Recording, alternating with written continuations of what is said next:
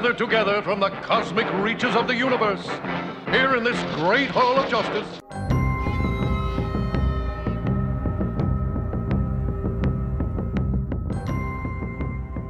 Superheroes have to be around other superheroes.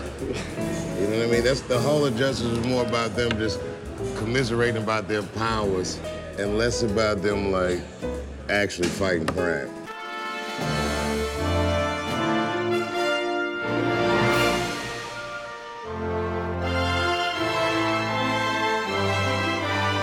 So what uh what is this place anyway? Is this some type of fancy DMV? Are you kidding? It's the Hall of Justice. Seth Everett is the best there is at what he does, bub. And what he does is the Hall of Justice podcast. Go, go, go with a smile. Welcome to another edition of the Hall of Justice. So glad you can join us, and so glad you're going to hear this one. Jordan B. Gorfinkel, normally known as Gorf, was the managing editor of the Batman franchise for DC Comics, producing more than 2,000 stories in multiple mediums. His creations include the Batman No Man's Land storyline, classic, Birds of Prey, which turns into a TV show, a feature film, and his stories were focused on Gotham and The Dark Knight Rises.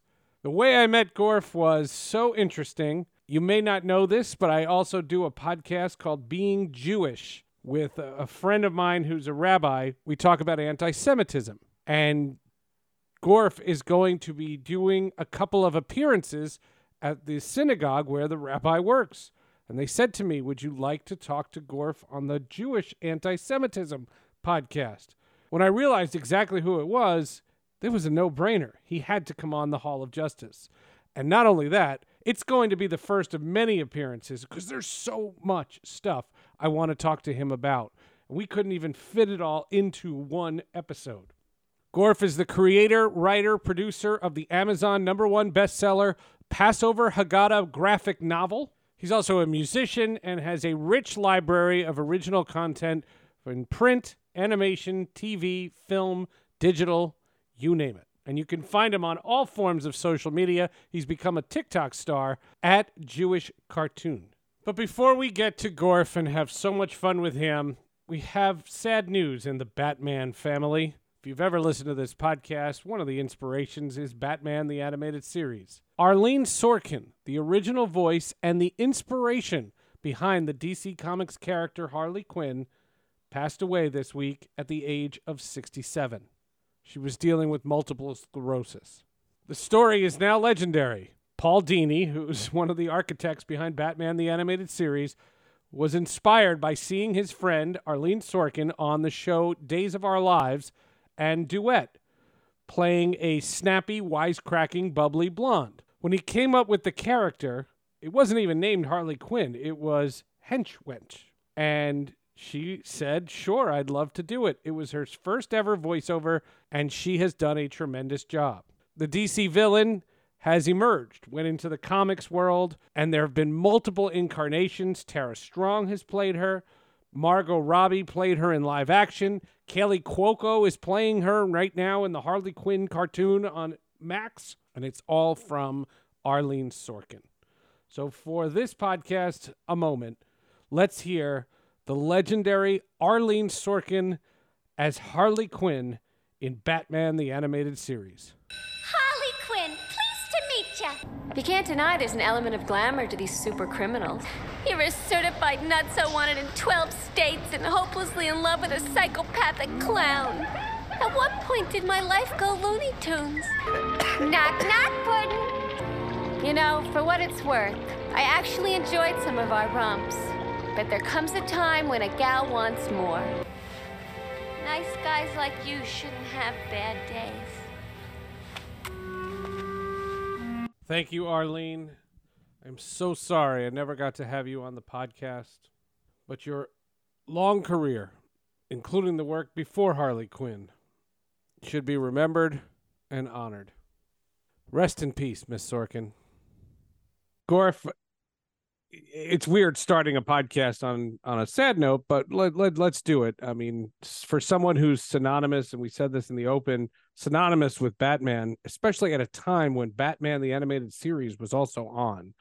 Uh, Arleen Sorkin, I know she's had this uh, this elaborate career, and she's been in soap operas and television shows and movies and things. She's the original Harley Quinn, and to incorporate Harley Quinn into the comics and then to become a feature film star and she has her own animated series and all these different things. This character is white hot and Arleen Sorkin's performance was really what it was about.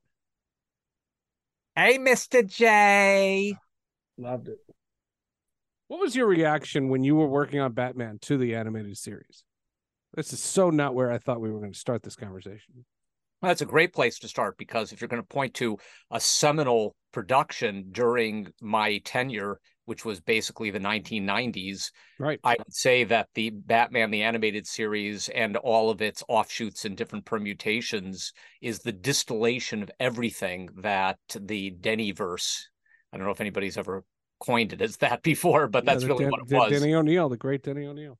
Right, that the Dennyverse represented. And I, I think the first thing was that literally and metaphorically, it was bringing light out of darkness because the way that the animated series was created was on black paper black essentially. Paper, sure. That's and the they would they would to get the shadows. They would carve the positive out of the negative. And if that isn't a metaphor for what Batman is, I don't know. Can't think of something right. else. Uh tell us this is an old reference, but the Reader's Digest version of uh, how you got involved with DC Comics and then ultimately to the editor, because so much of this episode is going to be about the massive uh, comic books that you worked on. But uh, I think people would love to know how does someone get that job? how did you get involved in that? And how did you ascend to essentially the top of your profession? I'm going to give you the I was going to say Cliff Notes version, Spark Notes Cliff version, Notes, Reader's Digest, Cliff Notes, both things that right. are lost to half the audience. The Dark Knightopedia version, because and in in your show notes, I can give a link to a recording I did at some Comic Con or other years ago, where I told the story at great length, and okay. it's far more entertaining to listen to when you have an audience responding to it. Yeah, I bet. The, the short answer is that I was an introverted, overweight child who read a lot of comic books, moved around quite a bit, lived in 11 cities before the age of 21. And the consistency in my life, consistency in my life was the comic books and superheroes, because wherever I went, the DC characters, and those are the ones that I was attracted to, they they were always on the side of right. They were always my big brothers and big sisters for that matter. And I could depend on them to be my moral compass when everything around me, the ground around me was always shifting. And that was a great comfort. Later on, when I was at, I studied at Boston University. I studied communications, which I likened to being a little bit of everything and a whole lot of nothing, because you come out of it with a real review of all of the aspects of mass communications, but it's not specifically a trade school. So you're not coming out of it saying, okay, I'm going to go into uh, marketing, advertising, what have you. You can go into any of those things. It's kind of like um, the closest thing to to working in uh, preparing for uh, it's the closest thing to preparing for a career in entertainment without majoring in history, psychology, or English. Let's put it that way. uh, so I will tell, I'll give a bit of advice to un, unbidden advice to those uh, younger people who are listening right now and thinking, I want to do what he does. How do I do what he does? Which is essentially is podcast. Talk about this Reader's Digest. What is this Reader's Digest? Yes. What is this Reader's Digest? What is this TV guide? What what is this corded phone of which you speak? The advice that i would give is that you should think of university as an experience to broaden your mind. Learn about the world learn about great literature and great liberal arts. Don't think of it as a trade school. When you get out of school you'll get a job you'll learn what to do. Or you'll start a business during school and you'll learn from practical experience or your extracurriculars what to do. It's so important, especially if you're going to be in a creative field like comic books and graphic novels, movies, TV, film, mass media, to understand the world and be able to draw upon, no pun intended, and there are going to be a lot of bad puns like that, dad joke, to draw upon the world at large in order to feed your creative output. And the zeitgeist, meaning whatever is going on around you right now, is not going to be good enough because if you're thinking of it right now, so are 50 other people, and you're too late. You need to be two or three years ahead. And I would say that um, uh, thank God I was able to always project ahead in my career at DC Comics of what where I thought things should be going and be ahead of the curve. So that's my unbidden advice. So, so to answer your question, Boston University, I moved to New York City afterwards. I did a year of School of Visual Arts because I had all, also done a an arts program while I was at Boston University. I got special dispensation to take 30 hours of class a week. Oy vey. And I realized in New York that I am an objective oriented person and I need a goal to reach. I can't just learn things for the sake of learning things. I, I need a practical I need practical experience. So I left school. I started temping. How temping is something that I think is along the lines of the aforementioned corded phone and uh, all those other outdated yeah, notions. Yeah. And temping is you call up uh, a firm in the morning and you say, What do you got for me? And they say, Well, we've got a magazine company that needs somebody to frame and hang pictures for two days. Okay, I'll take that job. And you earn enough money to be able to buy yourself a cup of rice for dinner. And then you go on the next day. And the reason I did that was in my heart of hearts, I didn't want to get trapped. I didn't want to get stuck in a job where I would say, Okay, you know what? I'm comfortable and I'm a little scared to go on to what I really want to do. And what I really wanted to do was be creative and uh, it, it, you'll have to listen to the link that we'll provide to get all the details. But I was uh, learning uh, under the uh, auspices of the aforementioned Denny O'Neil, may rest in peace, in a class in School of Visual Arts called Writing for the Comics. And he was the teacher. Denny O'Neil was the teacher. He was the teacher. He taught. Holy moly! Yeah, he taught uh, writing for the comics at School of Visual Arts, and then he went on to uh, I think NYU and and a bunch of other schools and universities. And in fact, I may be one of the only people who still has his entire syllabus. Um, I'd pull it down for you, but this is an audio medium, not a visual medium, so it's not right, going to so be. Nobody would see it. You know what? It's an audio medium. Hey, take a look at this, and I don't actually have to hold up anything. Isn't that cool? Don't you hate when people do that? right. It's like in comedy records. My favorite thing about comedy records is when a comedian is building towards a punchline and he'll say, and, and then he did this. And there's silence for two seconds while you know he's doing something on stage that you have no idea what he's doing. Audience, stop. It's my favorite thing in the world. So Denny O'Neil taught a class, and uh, I and Darren Vincenzo, a future Batman editor, uh, one of the my fellow bat guys uh, were taking the class. We used to ride the subway home together. I think he got off earlier because he was going to Queens and I was going to the Upper West Side of New York. And long story short, I learned about that there was an internship, and there's a funny story about that. I became an intern at DC Comics, and two months oh. later, I was offered one of two jobs. One of them was to be the assistant to Denny O'Neil because Scott Peterson, his former assistant, was getting advanced. So Scott, Darren, and I became the Bat Guys under, excuse me, under Dennis J. O'Neil, and the rest was history. Give me a timeline for this. So you're now interning at DC Comics. What year is that? That is 1991, okay. I think. That should would have been. Um, this is pre Death of Superman, and Knightfall is is just gonna begin.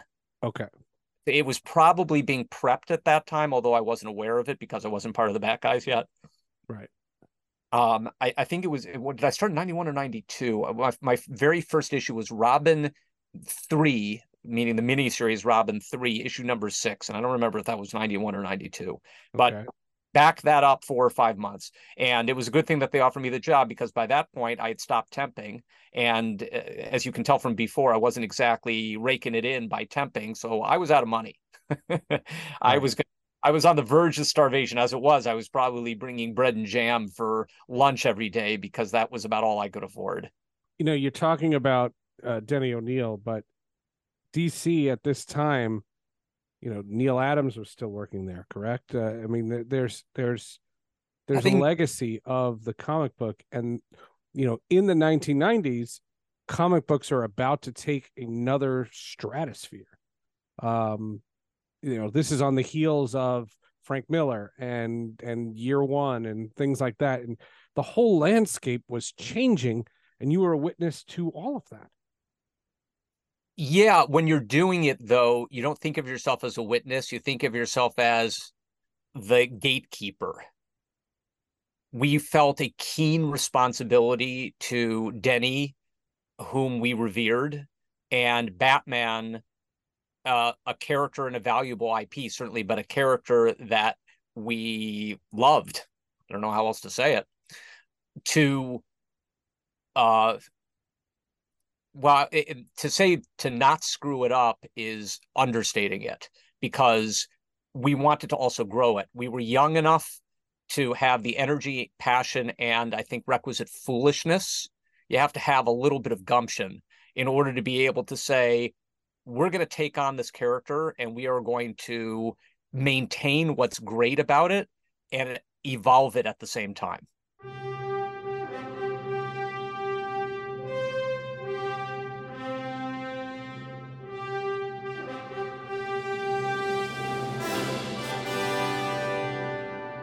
people often ask me, how do I keep motivated and uh, how do I keep my spirits up? Well, things are, are moving forward instead of backwards. I think every neuroscientist in the world, if you lined them all up and asked them the same question, can the spinal cord be repaired? They'd say yes. That is the voice of Christopher Reeve. Whether this is your first time ever hearing the Hall of Justice, or you've listened to over 300 of the episodes that we've put together since this podcast was created in 2015, the superhero genre owes a great deal to the role Christopher Reeve played as Superman. Partnering with the Christopher and Dana Reeve Foundation is an honor for the Hall of Justice podcast. In 1995, the accomplished actor was paralyzed after being thrown from a horse during an equestrian competition. After his accident, he lobbied for spinal injury research, and that led the man who once played Superman to the foundation that bears his name. Here's the origin story from the foundation's CEO, Maggie Goldberg. So when Christopher Reeve was injured in 1995, he was looking at all of the other organizations in the country and really around the world.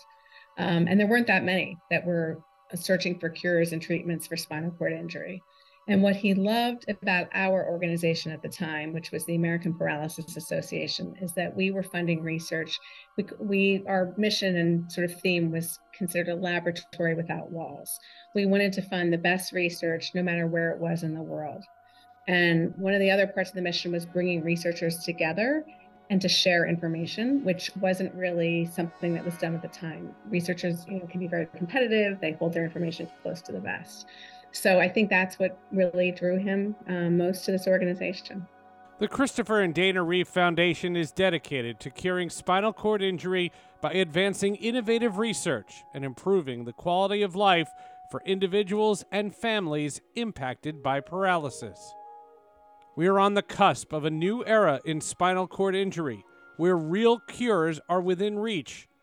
The Reeve Foundation serves as a catalyst at this critical moment, uniting academics, scientists, and industry in a new model of collaboration. The Christopher and Dana Reeve Foundation is really the only national paralysis foundation focused on a dual mission Today's care, tomorrow's cure. We are searching for cures and treatments for spinal cord injury, paralysis caused by spinal cord injury, but we also provide services and programs for people impacted by all types of mobility impairments. So when you think about paralysis, it's not just spinal cord injury, it's stroke, ALS, MS, um, in addition to spinal cord injury. And we're here to really help people navigate their journey through paralysis, whether or not they were diagnosed or impacted from you know, yesterday, 10, 20, 30, 40, 50 years ago. This partnership is not the only tie Christopher Reeve has had with this podcast, even though it was created 11 years after his passing in 2004. In the 1970s at Juilliard, Christopher Reeve was good friends with Kevin Conroy. Little did they know then that while Christopher Reeve would be the embodiment of Superman, Kevin Conroy would be known as the voice of Batman. And Kevin was kind enough to come on this podcast during his illustrious career five times.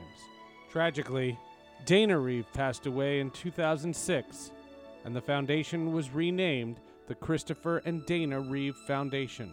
I asked CEO Maggie Goldberg how listeners of the Hall of Justice podcast can participate and help the Christopher and Dana Reeve Foundation. There are many ways to get involved. The easiest is to go to our website at christopherreeve.org.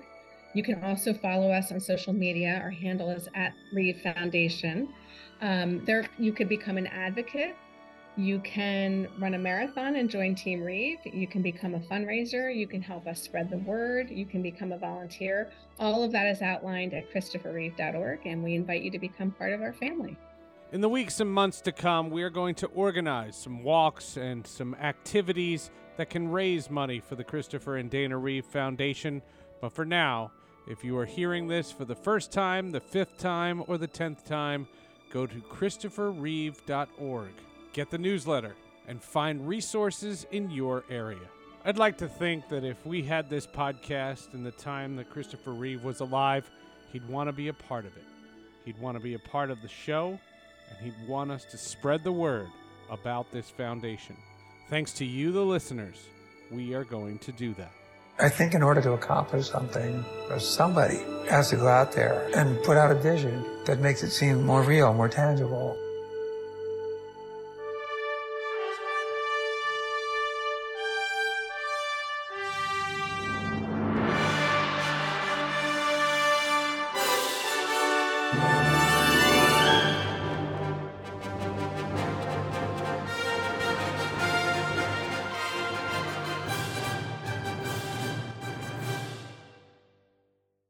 You mentioned Knightfall, and we talked about this as being a seminal moment of Batman.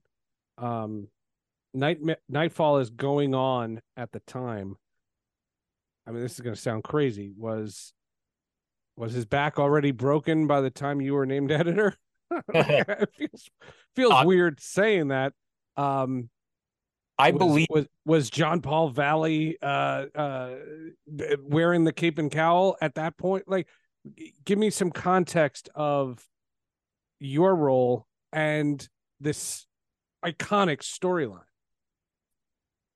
I began, if I, my, if my memory serves, I probably should have looked this up before we began talking. If my memory serves, and it, my kids know, never depend on my memory, so look it up. My very first credit on an actual issue of Batman was Batman 491, which was the first issue of Knightfall or was it Knightfall? Yeah, it was Knightfall. It was Knightfall. Uh, so my tenure ran through Knightfall, um, KnightQuest, Night's End, and then all the ones that followed afterwards: uh, Prodigy, Legacy. Um, uh, what was the one with the uh, uh the disease that basically presaged uh, COVID? I mean, we we did a lot of contagion. Contagion. Thank you. Yeah, we did a lot of future predicting uh, during our tenure.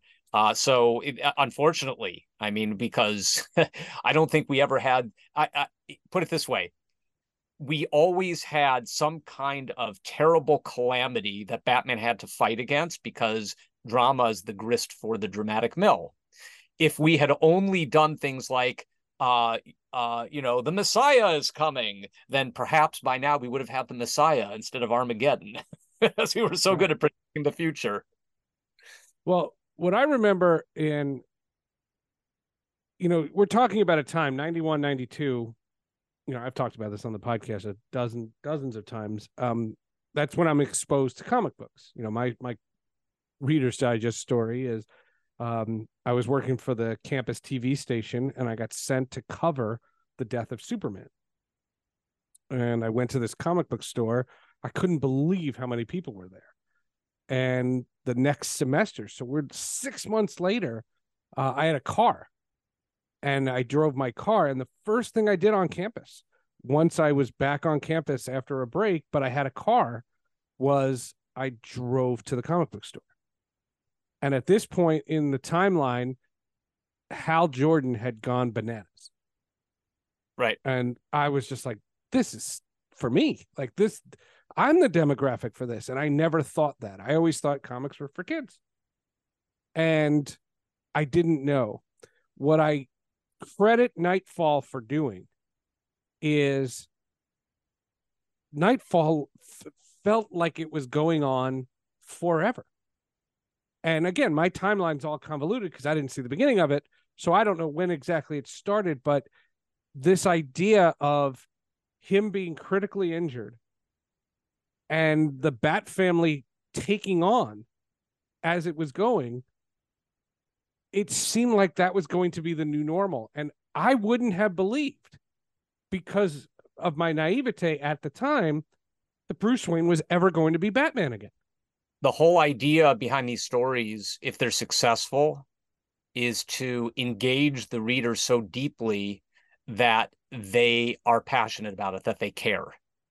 And for us, there was a lot of evolution during the course of stories. And this happened not only in Knightfall, but it happened all the way in No Man's Land as well, where once you're into it and you begin to feel what's going on around you, not so much what the response is, but almost what the vibe is. Mm. It's it's it's um it's a feeling that is ephemeral, but if you can just capture it in the moment, then you can respond to it in a way that is organic to the storytelling and not fan service as we call it today. Mm-hmm. it's something that you that it's it's an emotional uh, response that's translated into craft that you kind of have to be deep into it to understand. It's a runner's high. It's like the the equivalent of runner's high in the middle of a run so we're both doing a marathon and we're sprinting. We're sprinting every day to make sure that the books are getting out. Uh, the ships are running on time. That was our chief responsibility. But we're also doing a marathon because all of these books have to add up together into an engaging experience so that the fan cares. And that's what we tried to do. And obviously, anybody who does this job begins at a place where they say, if it'll please me, it'll probably please the readership. If I like it, I think other people will like it too, mainly because we're all drawn from the same cloth. Well, and that's kind of the model in what, at least from my standpoint, I evaluate today's projects. You know, when a show or a movie or anything comes out, you can tell when the creator loves the source material. You can tell it's an intangible. It's not a concrete thing. I can't point to one moment but you can tell and the quality of the work shows that there is that passion. You can see it. You know the the analogy that i uh, i use um you can tell that the russo brothers love marvel. You can you can feel it. They they love those characters. You can tell that jon favreau loves star wars you can tell that you guys loved Batman. You can feel it. If you read these books, they are intoxicating books. I said this in the beginning of the show. Um, they are it, it's not just Knightfall. This Batman run that you were a part of, you could just tell that there was so much attention to detail. I, I was blown away. And the folks who worked on the Batman the Animated series were probably at the top of that pyramid they loved Batman more than anybody, and oh, they so much right. They were able to take all of the source material and blend it into something that uh, was at the same time reverential and fresh. Mm-hmm. And we had uh, uh, some of our most joyous memories and again my memory is terrible but i do remember sitting at uh, in chinese restaurants with cray paper, white, basically white butcher block paper on the table and crayons. And that's why I loved going to this restaurant. And uh, we were all able to draw while we were eating or while we were waiting for our food. And we would sit there with artists and especially the creators of the Batman the Animated series, and we would just draw on the table. And you might ask, okay, so did anybody save those tablecloths? And the answer is no, I don't think anybody did. We probably just gave it to the waiter as a thank you. But boy, that would be some amazing record of those times. But those people were very welcoming of our input and solicitous of our feedback. And most of all, really interested in the stories that we had told and the stories we were telling so that they could make the best best version of Batman ever and I think they did. And when I say Batman I mean the Batman family at large. Yeah. Yeah. Well, let me see that and kind of raise you one one step. It seemed like what was happening in all the books. And you can tell me the backstory of whether or not this was intended it just seemed like one iconic event after another. Um, the death of Superman. So, so you guys are working in the same office as essentially as Mike Carlin and uh, the the the super team. You know, you guys were the bat guys. They're the super team. Yeah, we were and, next neighbors office wise. Yeah, they were so so, and they have their their famous uh, retreat that they went to some hotel and they they're planning the year and what they what they did you know their plan was to have lois and clark get married. Right. And then warner brothers comes in and says you can't do that because abc has this new show uh lois and clark and you can't marry them. And somebody i think it was jerry ordway but th- there's this famous line dan jurgens was on this podcast. We did this story uh, in depth um said well, let's just kill him. And mike carlin said well how are you going to do that and they map out what seemed like years worth of content in this one meeting. You guys are doing Knightfall at that time, but you uh, you mentioned Contagion. There's there's these cataclysmic events, and let's not talk about Green Lantern and what had happened with Parallax, with the whole idea of uh, in the reign of the Superman storyline, uh, Coast City is destroyed and the impact on Hal Jordan, he goes effing bananas. Yeah, and don't and forget was... Arrow, because we were overseeing Green Arrow at the time. Also, we were segueing into Connor Hawke. Right, Connor Hawke, and don't forget, before you get there, they kill Barry Allen in the Crisis on Infinite Earths in 1986. And th- this is what my whole argument when I started this podcast was: Grant Gustin should have been Wally West. I, I, I, I, I you had John Wesley Shipp he could have been Barry Allen. You had Wally West. Grant Gustin could have been Wally West and the whole show because there was a whole generation of people, not just kids. It was adults that grew up. Wally West was their Flash. Yeah, well, just I, I, like just like Connor Hawke, or or and, and I thought Connor Hawke was brilliant in the Arrow show, and I thought you know to that to that end, you know I'm a huge Kyle Rayner fan, a massive Kyle Rayner fan. And I'm also I love Ron Marz, who's also been on this podcast. Yeah, I always tell people who have their favorite eras and then the characters or the creators or both move on to something new. And it may not be the direction that the fans enjoy or want. I always tell them you'll always have what you liked and what you loved. That's never going away but we need as creative people to evolve. I had this, mm. this is going to seem like a bit of a non sequitur, but it's actually very related. I had a bit of a give and take on Billy Joel's Instagram account.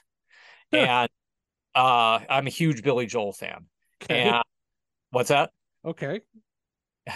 okay. He's thinking, um, so no, it's just that was the most random uh, reference I wasn't expecting. That's all. And the, uh, the discussion was the pre and post basically nylon curtain eras.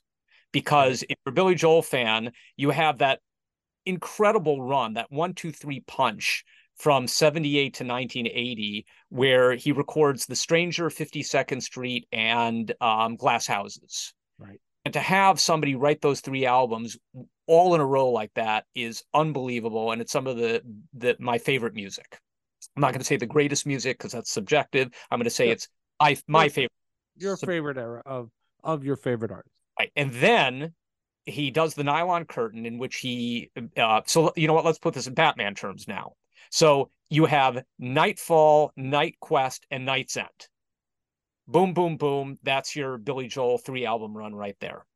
Then afterwards, you have Jean-Paul Valley, who's taking over Batman, and it goes in all kinds of directions where fans may or may not have enjoyed where it was going. And in Billy Joel, so many people that didn't like him, but but were gripping. They they read every word, like Right. they were buying every comic book. You didn't have to like Jean-Paul Valley.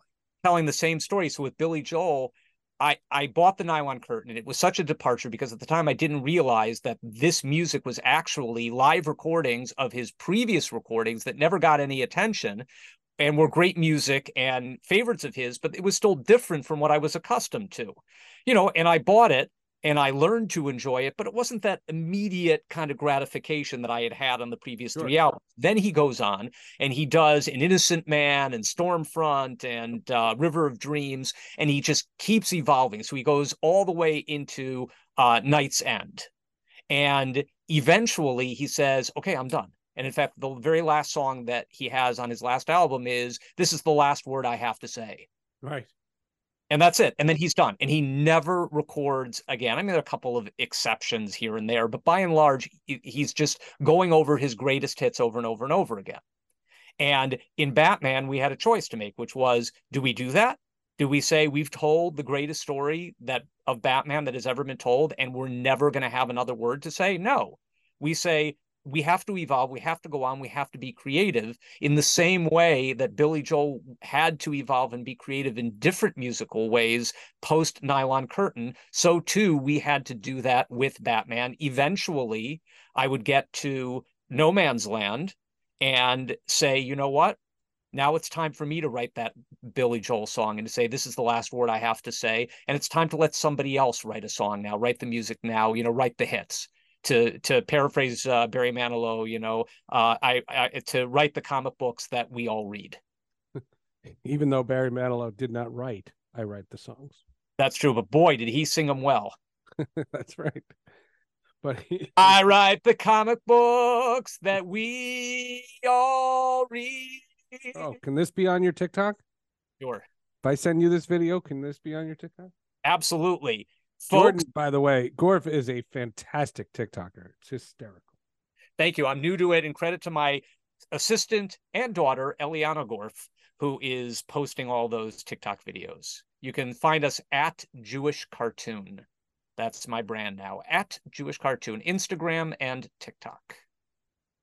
Uh, let's let's jump to No Man's Land because this is the first of many appearances on the podcast. Uh, hopefully, and we can go into all the details. But I I could do this whole episode and never get to No Man's Land. There's so much material here. Right. And by the way, Seth, I want to interrupt you for a second and just make a very important point, which is it takes a village. You asked before, what was my involvement? My involvement was I was a shepherd mostly. My job was to interface with all of the amazing creative people who, by and large, Oh, were yes. per diem artists and writers and creators. And uh, I was their Alfred. That was my job to make them a better Batman creator. And uh, anything that I did was building on whatever faith they gave to me. Um or uh, uh, i should say whatever faith they had in me which was really rather undeserved. I guess they all everybody along my path saw a spark and said this kid is worth investing in because there's something about him. He's going to do something but in the meantime my job wasn't to do something my job was to help them and that's what i did when i was on batman Um, you are credited with conceptualizing No Man's Land. Yeah. Obviously, you didn't write every book, you didn't draw every book, you were the editor, but you conceptualized. Now, did you think of the earthquake? Was that your deal also? The the much underpublicized earthquake that led to No Man's Land. Um, what was that? What was that book called? that was cataclysm Cataclysm. That's right. yeah Batman and i Cataclysm. word earlier and that helped jog my memory I know, but the funny thing is, is I turned around because I have all these books in my bookcase. Um, Right. So Which- you came up with the earthquake. see well, well, here's my question: Did you come up with the earthquake and have a simpler ending to it, and not No Man's Land, or uh, how did that work? everything is evolution I can't really point to who came up with what. Again, okay. I zero memory. You'd have to talk with Scott Peterson or Darren Vincenzo or all three of us, or tune in to our new Bat Guys Return podcast, which we're trying to launch yes. uh, to stories and uh, ask them or ask us collectively who did what. We don't even really care that much. We were a hive mind.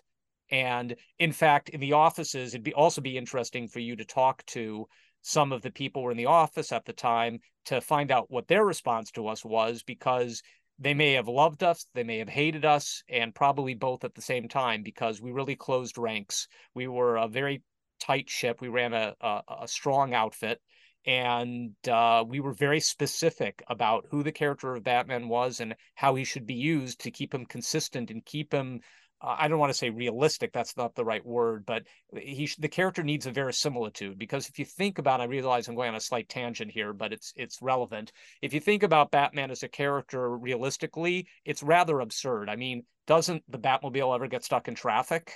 It just just doesn't work. So so the idea here is you're really telling mythological stories, not realistic stories. And when Batman works at his best, uh, or the Batman family works at its best, it's because we're telling stories that are um, timeless. And that, of course, is why Batman's such a great character because Batman is endlessly adaptable. Everybody, as I said before, you're always going to have your favorite Batman. Well, everybody can have their favorite Batman, and sometimes all those Batmen coexist. In in the OOs, you had um, the the most aggressive uh, Dark Knight from the Christopher Nolan trilogy uh, on one end of the spectrum, and at the same time, you had Batman the Brave and the Bold, where every episode Batman is teaming up with another superhero in a golly gee oh, whiz. Sure. Hey, you know, let's sure. let's solve a problem and learn a lesson, folks. Uh, and by the way, I I do not do that great series service in describing it that way. It had a fantastic jazzy score, and a great writing, great vocal performances. It's an underrated show that is worth checking out. Batman, Brave and the Bold.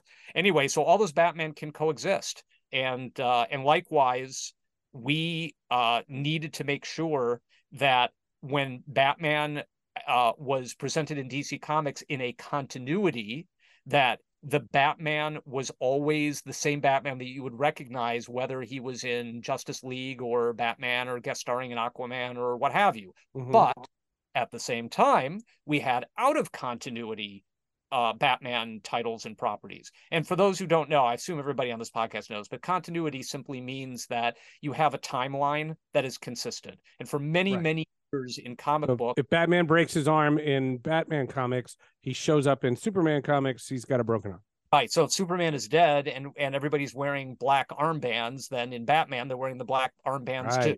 That's a better analogy. This consistency yours was real.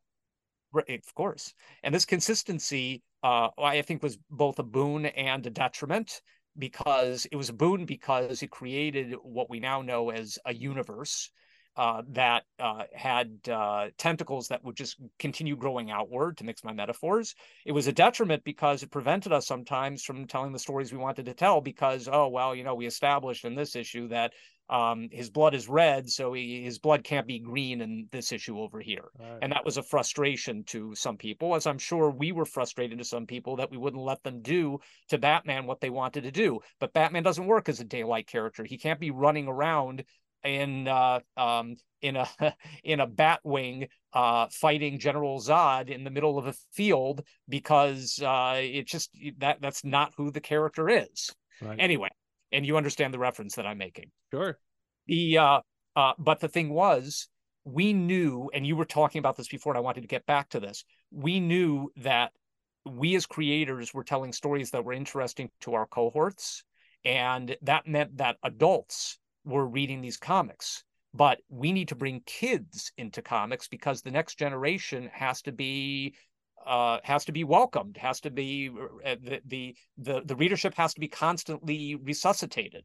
That's not the right word. You know what i'm trying to say. It has to be it has to be a constant flow. It has to be constantly building. Otherwise it collapses and then you have problems like we're having right now where the readership has aged up and comic book sales are very low and new uh, new readership is not being attracted is not coming in. And that's because we're becoming like chat gpt we're just regurgitating uh, the same uh, creators and and uh, and creations uh, to the point where nobody new was coming in and interested, mixing a whole bunch of metaphors.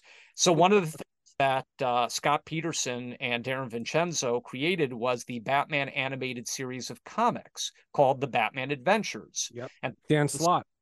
At the right, and at the same time that you had the uh, the animated series going on, you had really uh, terrific original stories, groundbreaking stories, even in the comics and Harley Quinn's very first appearance in uh, comics was in the Batman Adventures, number seven, eight, nine, somewhere around there. Right. Well, now worth a tremendous amount of money. Everybody go dig out your comics. Uh, and there's a there's a very good chance I have it somewhere. I know where mine is because I actually went to find it. Um, I, I'm I'm actually bartering my massive comic book collection uh, to my the colorist of my weekly cartoon. You can find that at jewishcartoon.com, and of course at Jewish Cartoon on Instagram and Facebook and TikTok. So I'm bartering away my comic book collection to my colorist, who uh, I think will really love it and appreciate it. And at the same time, I get coloring on my uh, my weekly cartoon. Uh, anyway, so I, I had to dig out that comic book to find it because, uh, hey, you know, a thousand bucks that pays for a lot of coloring. Yeah. In any event, the very first appearance of Harley Quinn in continuity was it part of No Man's Land. And that was Batman Harley Quinn number one. And it was drawn by Yvel, Yvel Guichet and inked by Aaron Sowd and uh, written, of course, by Paul Dini, who co created the character. And from there, the character was then launched into her own title and and her costume was changed and she was uh, like the uh, the the uh, the character or the mythological character of the trickster that the Joker is based on, that the she's based on, she also proved herself to be an extremely adept and adaptable character that is what one of the top three, if not top five, DC comic characters in existence right now. Nowadays, yeah, now it's it's crazy to see the way uh she. I mean, she was she was in a movie. She was in a live action movie. Margot Robbie played her. Yeah, ah, it's crazy. Barbie Barbie, Barbie herself. No, Margot Robbie, a brilliant actress. The roles that she's played for Harley Quinn, not as great. And yeah. I and think Margot Robbie, after Once Upon a Time in Hollywood, could literally, or I, Tonya, two of her fantastic roles, uh, should have been a little bit more discretionary. And Barbie shows what happens when she insists on some of the creative roles behind it, bringing in Greta Gerwig, and making Barbie what it has been, as opposed to Birds of Prey, which which wasn't. Look, they the the fact that they took swings at all, and you know, when you're working on a film, you like when you're working on a comic book, you hope that it's going to work, and the fact that these companies from DC Comics then to um uh who's who produced yeah uh, but then then people were happy just to see anything on a screen whereas now i think we can be a little bit more selective in in fun part that uh the like company we're not we're not thrilled that shazam 2 got made i'm thrilled that shazam 2 got made just because whoever thought that shazam 1 would be as good as it was but for some okay. reason this the script wasn't uh, developed as fully as it should have and all of those winning performances in the movie were wasted. Well and uh, that's and that's the the overriding theme of this podcast which is Ryan Reynolds was great as Green Lantern. It's not his fault he fought a cloud. Right right. And what what I'm going for here is it's very hard work to make this stuff. Of and course. and I listen to a lot of podcasts and I enjoy a lot of uh, YouTubers um, and I, I think that when they make constructive criticism mm-hmm. valuable and I enjoy it, when they cross the line and just start kvetching and they start uh, berating the creators and the executives who are making these decisions, um, it gets to be a little bit too much for me.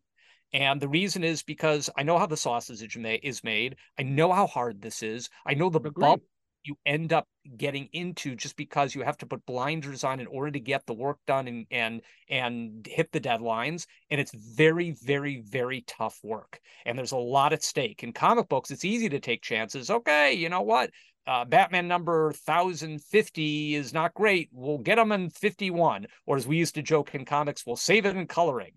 And when it comes to movies, you're doing the same thing. You just have that many more people and that much more money and that many more uh, stakeholders. Stakes, right? The, the stakes are higher, but right. but to your point, um, I think that when you were editing Batman in the '90s, it was a very different time. Um, you know, for one example of of the criticisms has been comparing everything that DC's putting out now. What DC animation is putting out is still high quality work, but it's either targeted for an adult audience, and some of these animated films have been rated R, or it's Teen Titans Go or DC Superhero Girls, and it's for the gener for for for for young little kids. Whereas Batman the animated series and Superman the animated series and the Justice League series, you could be 7, 17, 27, 37, 47, 57 and love that crap. Right on. Because yeah. it's good. Yeah, and um that's what was great about Batman the animated series and that was great what was great about uh Batman Adventures that it worked like a great Bugs Bunny cartoon, a great Simpsons cartoon on two levels. If you're a kid, then you get the surface meaning. If you're you an adult, it. right. The artistry and the subtext. And in my career now, especially as I've segued into the Jewish cartoon brand, I continue to focus on that text and subtext. I always feel like the best stories, the ones that really hit the heart and become timeless, are those that you initially come to because you love the plot and the characters, but over time, they they stick to you because they're mythological. They have yeah, much totally. underpinnings. I mean, this this applies more to Marvel, to be perfectly honest. Well, it applies to DC too, but Marvel, the the problems have been story development, and the stories have not been as developed. And if you listen to the podcast in the reviews, we point to specific moments, Black Panther two and uh, Doctor Strange and and and and Tom Holland's Spider Man character. Tom Holland's a brilliant actor a brilliant actor, and he looks like Peter Parker. but he's the dumbest dude in the world. And every one of his adventures, it's all his fault. Always. And, you know, that's where we're at this point where I don't think in the 90s people scrutinized social media didn't exist. The internet was in its infancy. I don't think people judged no man's land the way they're judging everything that comes out now. And I just wonder, you know, it's it's part of what's happened to comic books. You know, if you watch uh everything in the Arrowverse, you watch every Marvel movie and every Star Wars film, but you haven't picked up a comic book in 6 years, are you a comic book fan? And I wonder about that all the time because there are still comic books being made, but they don't seem to have the bite. Forget the impact because there's all kinds of mitigating factors on the impact, but they don't seem to have the bite that they did when you were there. When you when you were there, it seemed like you couldn't wait for the next issue because you needed to know. And you know, for for adults who didn't go to comic book stores every week, you couldn't wait for the next trade paperback. Eh, what you're talking about is a, a very large subject, and I'll just address, I think, one or two portions of it. One is yes, we were not under the microscope in we were not responding to criticism in real time the way that many creators now feel that they have to in the Twitterverse or the Xverse. It seems strange to call Twitter X because for us, X would be the X Men. The X Men. Yep. Little confusing. And that gave us some freedom to make mistakes without feeling like our self esteem was going to take a beating at every turn. Mm-hmm. there's no question in my mind that that was a much healthier working environment than perhaps what we have now. On the other hand, now we have the ability for creators who never otherwise would have a platform to make themselves known. And we're finding amazing stories and amazing creators that then segue into professional careers through social media. So everything always has its detriments and its detriments and its benefits. So I would say that's part one and I completely blanked on the part two that I was going to talk about. But your your point in general about uh, scripts not being fully developed and so forth is just the problem that you have with uh, an expanded universe. And when I created No Man's Land, the idea that I had was this is going to be the spiritual end of this 10 year journey that began with Batman Year One that mm. Batman was 23 in that story. He's 33 now. Where would he be? And the logical thing was, well, if, if he's looking at the last 10 years, his life would seem like a failure because instead of Gotham City being uh, a a, uh, a paradise, uh, it's even more of a hellscape than it ever was before. And now he's got a decision to make: is he going to continue, or is he going to uh, is he going to say forget it you know it's hopeless. This is an impossible task that i've taken on. And he goes through the various different cycles of uh, of mourning and, and m-o-u-r-n and um, uh, and depression in the course of this no man's land story that i think we all would until he finally comes to the conclusion that you know what um, going back to my roots and saying that uh, I'm going to be a loner and I'm going to have to do this all myself, that taking on family was my biggest mistake, and it made me soft, and it led to my uh, my uh, my war, my battle on crime being unsuccessful. That actually is the wrong conclusion to make, and that I need to double down on family. That family is actually what makes me stronger, and it is the source of my uh, superpowers. He doesn't have superpowers, but you know what I mean. His exceptional abilities, and by doing that, he's able to win the day. Uh, in fact, um, I, I, have a, an original comic book, uh, graphic novel called Michael Midas Champion that I uh, hope to get republished. It was sort of published uh, a number of years ago, and uh, because of the vicissitudes of the industry and uh, mergers that happened. It never ended up getting finished. It's a great story, but it's about a superhero who needs to learn to value family as the source of his superpowers. And and ultimately, that's where what this all comes down to. That uh, uh, that when you start having universes that are expanding outward as universes will, it becomes unwieldy. It becomes more than any one person can possibly manage. And I think when they started the Marvel Cinematic Universe, they they managed to keep really good control over it. They had a nice spine, they had a nice through line, they had a nice outline. They were able to adapt and react and respond and expand within the confines of that outline, but they stuck to it. Then afterwards, it's okay we've hit our end we've hit our our our uh, batman KnightsEnd as it were now what do we do do we stay the course or do we continue expanding outward and they chose to continue expanding outward which is a very very tough thing to do and whereas on batman we said we're going to stick to our through line and we're going to continue on one logical course rather than branching out in a million different ways. And even though we created a Catwoman series and a Robin series and uh, whatever else, the other series, they were still on the spine of the story. The the sum of all of this is to refute uh, what Bob Iger said recently, which is uh, that there's superhero fatigue. There is so far from superhero fatigue. You and I are in agreement on that. There, there's it's, no superhero fatigue. What it is is none whatsoever.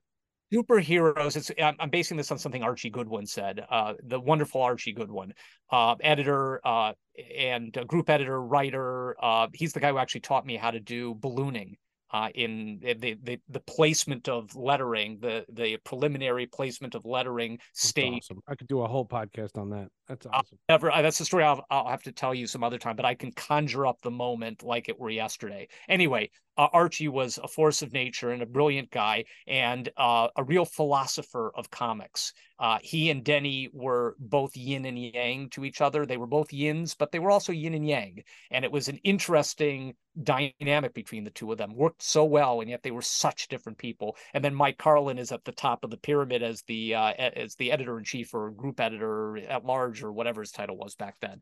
And uh, and here the three of them actually um, were turned into a supervillain trio in Batman Adventures. So if you want to go back to Batman Adventures, you can find I forget what they were called, like the Masterminds or something, and mm. uh, literally caricatures of the three of them as supervillains, our bosses at the time. Who else could do that?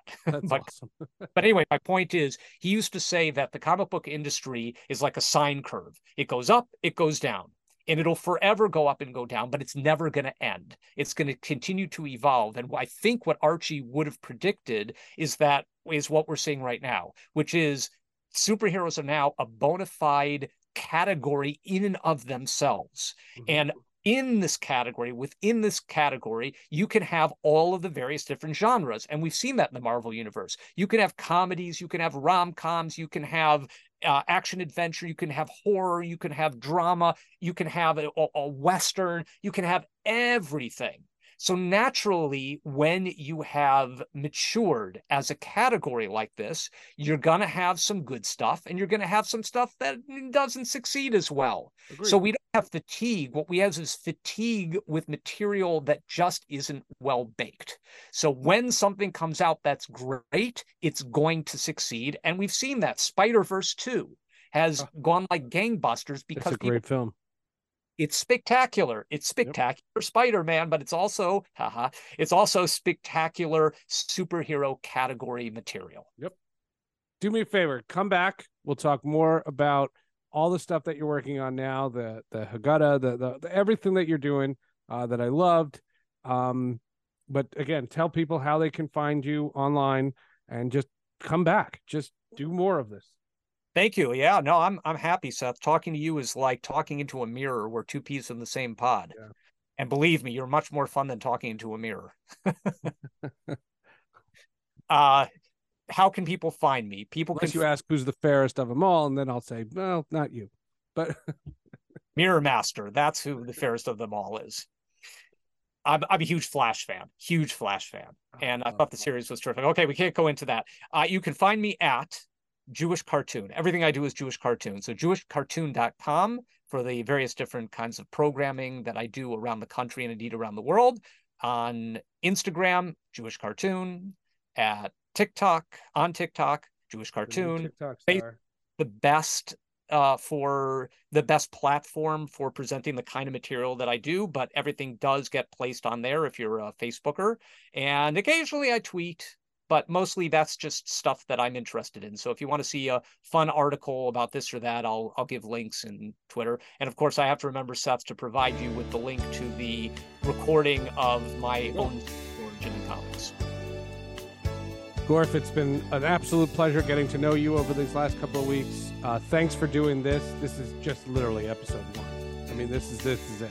Uh, you will come back. Uh, we could do a whole episode on No Man's we really, we barely scratched the surface on that. And then I'd love to get your take on all the different properties that are out there, the TV shows, because you have an opinion on all of them. And there's so much more that we can do here on the Hall of Justice. Thanks so much and continued success. Thank you to you too, Seth. More soon. The great Jordan B. Gorfinkel. Thanks so much for the support. Thanks for listening. We'll be back next week with an all new episode, as we are each and every week. Please support the podcast by giving a five star review. That's how Apple markets podcasts, and we want this podcast to grow and grow and grow and grow. Our thanks to Gorf. We will definitely have him back soon. See you next week.